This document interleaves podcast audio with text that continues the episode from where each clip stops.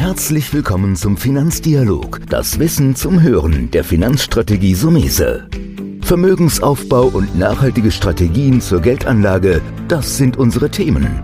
Sie erhalten tiefe Einblicke und wertvolle Insider-Tipps. Schön, dass Sie dabei sind.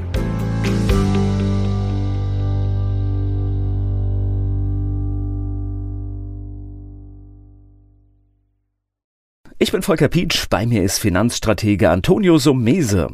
Das haben wir lange Zeit nicht gesehen. Wir haben Inflationsraten teilweise über 10 Prozent. Wie beeinflusst das denn unsere Geldanlagen?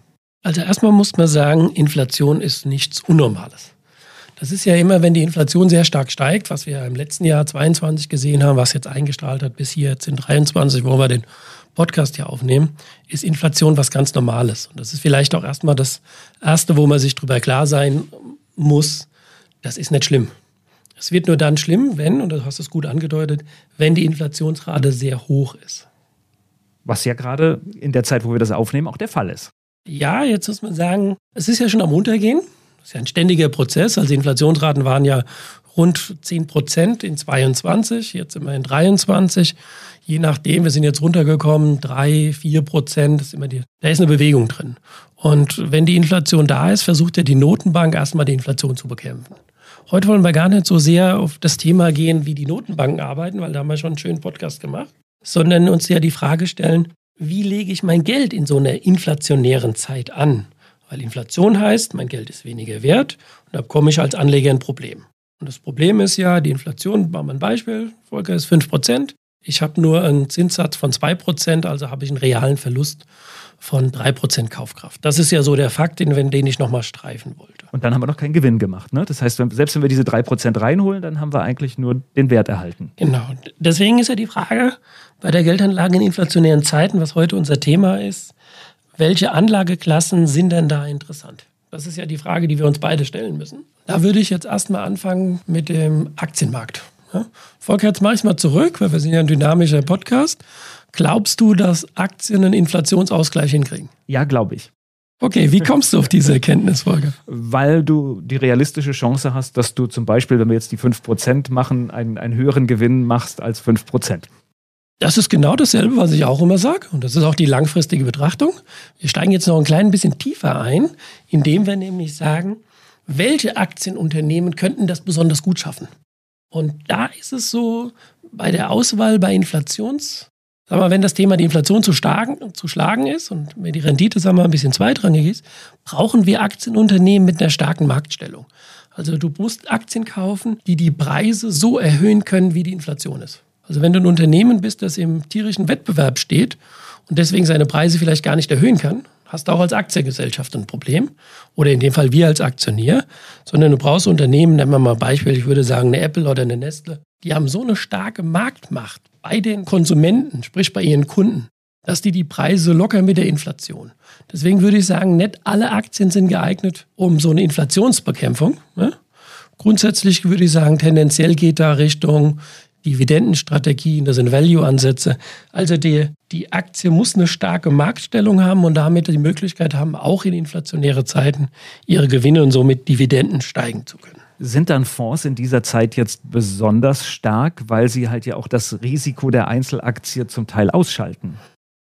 Ja, jetzt hast du ja wieder den psychologischen Effekt angesprochen, weil wenn die Stimmung schlecht ist, die Inflation ist hoch, die Wirtschaft wird abgewürgt, weil man die Inflation mit hohen Zinsen versucht zu bekämpfen, hat der Aktienmarkt erstmal ein temporäres Problem. Also wenn man es kurzfristig betrachtet, aber es ist das, was wir ja immer hier im Podcast versuchen zu sagen, nie auf eine Woche, einen Monat oder ein Jahr sich einen Aktienmarkt anzugucken. Es kommt immer so ein Moment, wenn dieser Veränderungsprozess beginnt, wie du gesagt hast, zu Recht. Auf einmal ist eine hohe Inflation da, gehen erstmal die Aktien auch runter. Ein Fonds, das ist immer der, die Variante oder auch ein ETF, was wir hier anbieten, ist immer erstmal zu sagen, wir wollen das Risiko des Einzeltitels ausschließen. Und mit der Zeit passiert das, was du ja angedeutet hast. Der Aktienmarkt schafft es dann immer, die Inflation auszugleichen und einen Mehrwert zu erzielen. Das wäre ja ein, ein Aspekt für eine Anlageklasse. Okay, Aktien eine Option. Wie sieht es zum Beispiel mit Immobilien aus?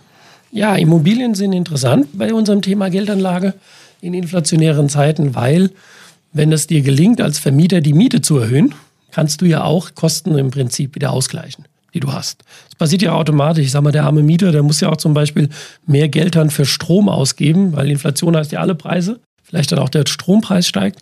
Und du kannst als Mieter, je nachdem bei einem Mietwechsel, dir ansehen, ob du mit einer Mieterhöhung einhergehst. Und wenn man auch mal lange Zeit rein sieht, wie beim Aktienmarkt, was du gesagt hast, wenn man auf 10, 20, 30 Jahre sieht, haben Immobilien an einem ordentlichen Standort eigentlich immer auch einen Wertzuwachs erreicht.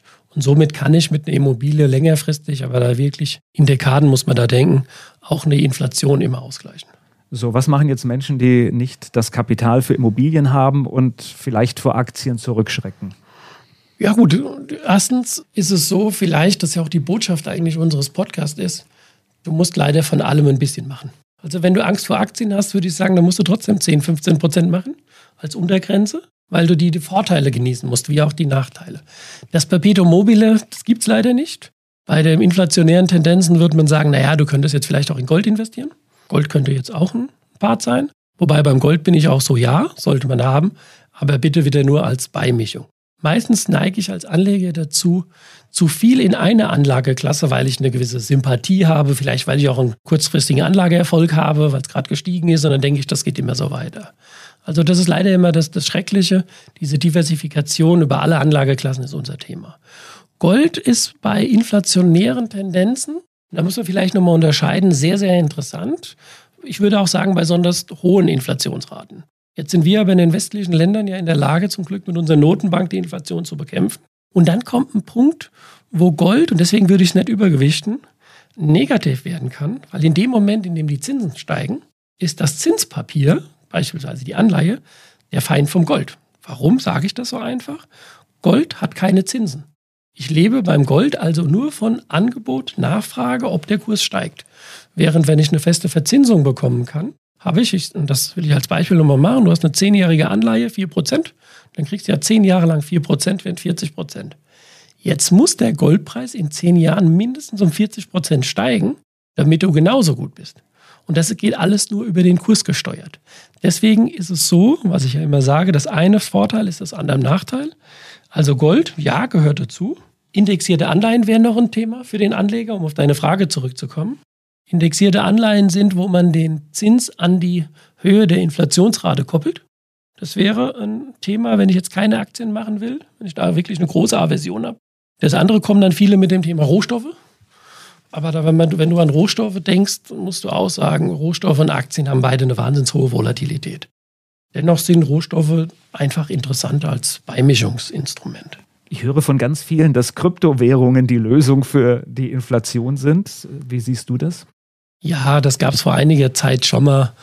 Ich persönlich muss sagen, ich halte das für total falsch. Kryptowährungen als Inflationsausgleich, also mit dem Argument, ich muss Krypto kaufen, um die Inflation auszugleichen, verkennt ganz klar, dass wir hier wahnsinnig hohe Volatilitäten haben. Also diese Schwankungsbreiten, die wir im Kryptomarkt haben. Und wir haben es ja gesehen, da ging es von 2000 auf 60.000, von 60.000 auf 30.000. Jetzt sind wir im Bereich der 30.000, waren zwischen den 20.000. Ich würde nichts als Inflationsausgleich wählen, was eine wahnsinnige hohe Volatilität und Schwankungsbreite hat. Deswegen Krypto, da bin ich auch der Meinung, klar, über Beimischung kann man denken wenn man halt auch die Muße hat, eine starke Schwankung auszuhalten. Also da bin ich eher bei Beimischung ja, aber auf unser Thema Inflationsanlage äh, nein. Okay, dann lass uns mal schauen, wie, wie, sollte denn ein Portfolio möglichst inflationssicher aussehen? Was, was empfiehlst du? Wie ist es aufgebaut? Hängt natürlich wieder so an dieser berühmten Risikotoleranz. Das hatten wir ja schon mal immer oder immer wieder und werden wir auch immer wieder im Podcast haben. Was für ein Typ bin ich von, ähm, vom Anleger? Ich würde sagen, das kann ein Depot sein. Das könnte 20 Prozent Aktien haben, 60 Prozent ähm, vielleicht Anleihen, 10 Prozent Rohstoffe, vielleicht 10 Prozent Gold. Wäre so eine Variante. Wenn ich ein bisschen dynamischer bin, kann ich auch Drittellösungen wählen, dass ich sage, komm, ich mache drei, ein Drittel Aktien, ein Drittel Anleihen und der letzte Drittel mache ich Gold und Rohstoffe gemixt. Also du erkennst so ein bisschen, das ist schwer, die Aussage jetzt für einen Einzelanleger zu treffen, weil wir ja nicht wissen, welche Anlagezeit hat er, welche Mittel hat er, wie lange kann er sein Geld anlegen. Aber die Botschaft ist ganz klar. Diversifiziere, mach von jedem das bisschen. Ähm, dann musst du natürlich das Thema Information. Du musst dich natürlich selbst informieren. Und um ein Depot zu bauen oder du gehst vielleicht in eine Beratung oder in eine Vermögensverwaltung und guckst, ob das so gesettelt ist, dass es zu dir passt. Wir sind ja genau bei eurem Job. Das ist ja genau das, was ihr Tag für Tag macht. Und ich, ich kann jetzt ja hier auch einfach mal aus eigener Erfahrung sagen, dass man mit euch durch äh, kritische Zeiten auch gut kommt. Ja, es ist schön, dass du es ansprichst. Natürlich, klar, ist der Finanzdialog ein ein Konstrukt, das wir für uns von der Beratungsseite mal kreiert haben, soll aber natürlich auch dem einen oder anderen da draußen, der kein Mandant bei uns vielleicht ist oder wird, ähm, eine Hilfestellung geben. Ich glaube, das absolut Entscheidende ist immer, dass man besonders in Krisenzeiten, also wenn Inflation, was unser Thema ist, hoch ist, wenn die Aktienmärkte runter sind, wenn es Probleme am Anleihemarkt gibt, sich man immer wieder fragen muss, welche Strategie habe ich? Wie habe ich mein Depot gebaut?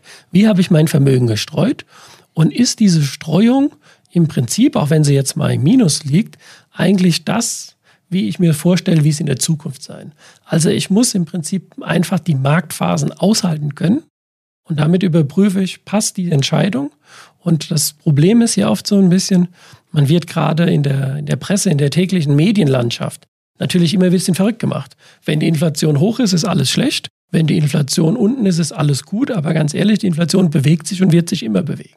Also muss ich gucken, ob mein gebautes Depot, meine Vermögensstruktur immer noch passend ist. Und in schlechten Phasen, und das ist vielleicht auch unser Job, muss man sich damit beschäftigen, was wir heute im Podcast machen.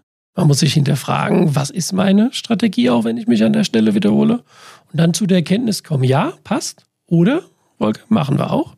Dann machen wir eine Depotoptimierung und sagen, nein, die Welt hat sich verändert, wir müssen auch unser Depot verändern. Das hört sich ja zu beruhigend alles an. Das heißt, nicht in Panik verfallen, ne? Ja, jetzt muss man sagen, Volker, ich mache den Job über 30 Jahre. Und was haben wir schon alles gesehen da draußen? Und vielleicht ein Fazit von mir für den einen oder anderen, der nervös ist. Ich meine, wir hatten Irakkrieg 1, 2. Wir hatten die Schuldenkrise. Wir hatten World Trade Center. Ja, wir hatten die Immobilien-Subprime-Krise in Amerika. Also wir haben ohne Ende alle paar Jahre Haut rein. Aber wenn man ehrlich mal guckt und sich ein bisschen längerfristig die Wirtschaft betrachtet, ja, soll man nicht zu negativ sein, weil ich hatte letzte eine Kundin vielleicht noch, weil es mir gerade einfällt, Volker, der hat gesagt, ich will auf keinen Fall in China anlegen. Da habe ich gesagt, wieso nicht? Was telefonieren Sie denn gerade? Mit dem Handy. Da habe ich gesagt, was glauben Sie, wo Ihr Handy herkommt? Vielleicht müssen wir uns auch manchmal ein bisschen ehrlich machen und so sagen, die ganzen Produkte unseres täglichen Medizin kommt aus, aus Indien, aus China, ja, also aus Asien kommen teilweise unsere Antibiotika etc. Da sollten wir jetzt nicht so, ja, vielleicht manchmal ein Tick überheblich denken, nee, nee, das ist alles schlecht, da will ich nicht investieren. Unser tägliches Leben ist ja von Wirtschaft bestimmt. Deswegen auch, es gilt, positiv zu bleiben. Und wenn man seit 30 Jahren dabei ist wie ich, dann muss man doch sagen, A, ich halte durch oder B, ich habe auch gerade letzte Woche wieder eine private Order gemacht, dann kaufe ich vielleicht in einem schlechten Markt mal nach weil ich glaube, dass langfristig die Welt sich verändert zum Positiven, weil wenn das nicht so ist, hast du morgen die Tankstelle zu und der Supermarkt wird geschlossen sein. Also uns hilft nicht zu defensiv oder zu negativ zu sein. Mehr Infos zum Thema in den Shownotes des Podcasts und natürlich unter allen Links, die dort zu finden sind. Das war der Finanzdialog, das Wissen zum Hören der Finanzstrategie Sumese. Natürlich ist dieser Podcast keine Anlageempfehlung. Denn jede Anlageentscheidung muss individuell getroffen werden. Idealerweise ist sie Teil einer ganzheitlichen Strategie, die exakt zu Ihnen passt. Dazu müssten wir uns persönlich kennenlernen. Besuchen Sie uns auf sumese.de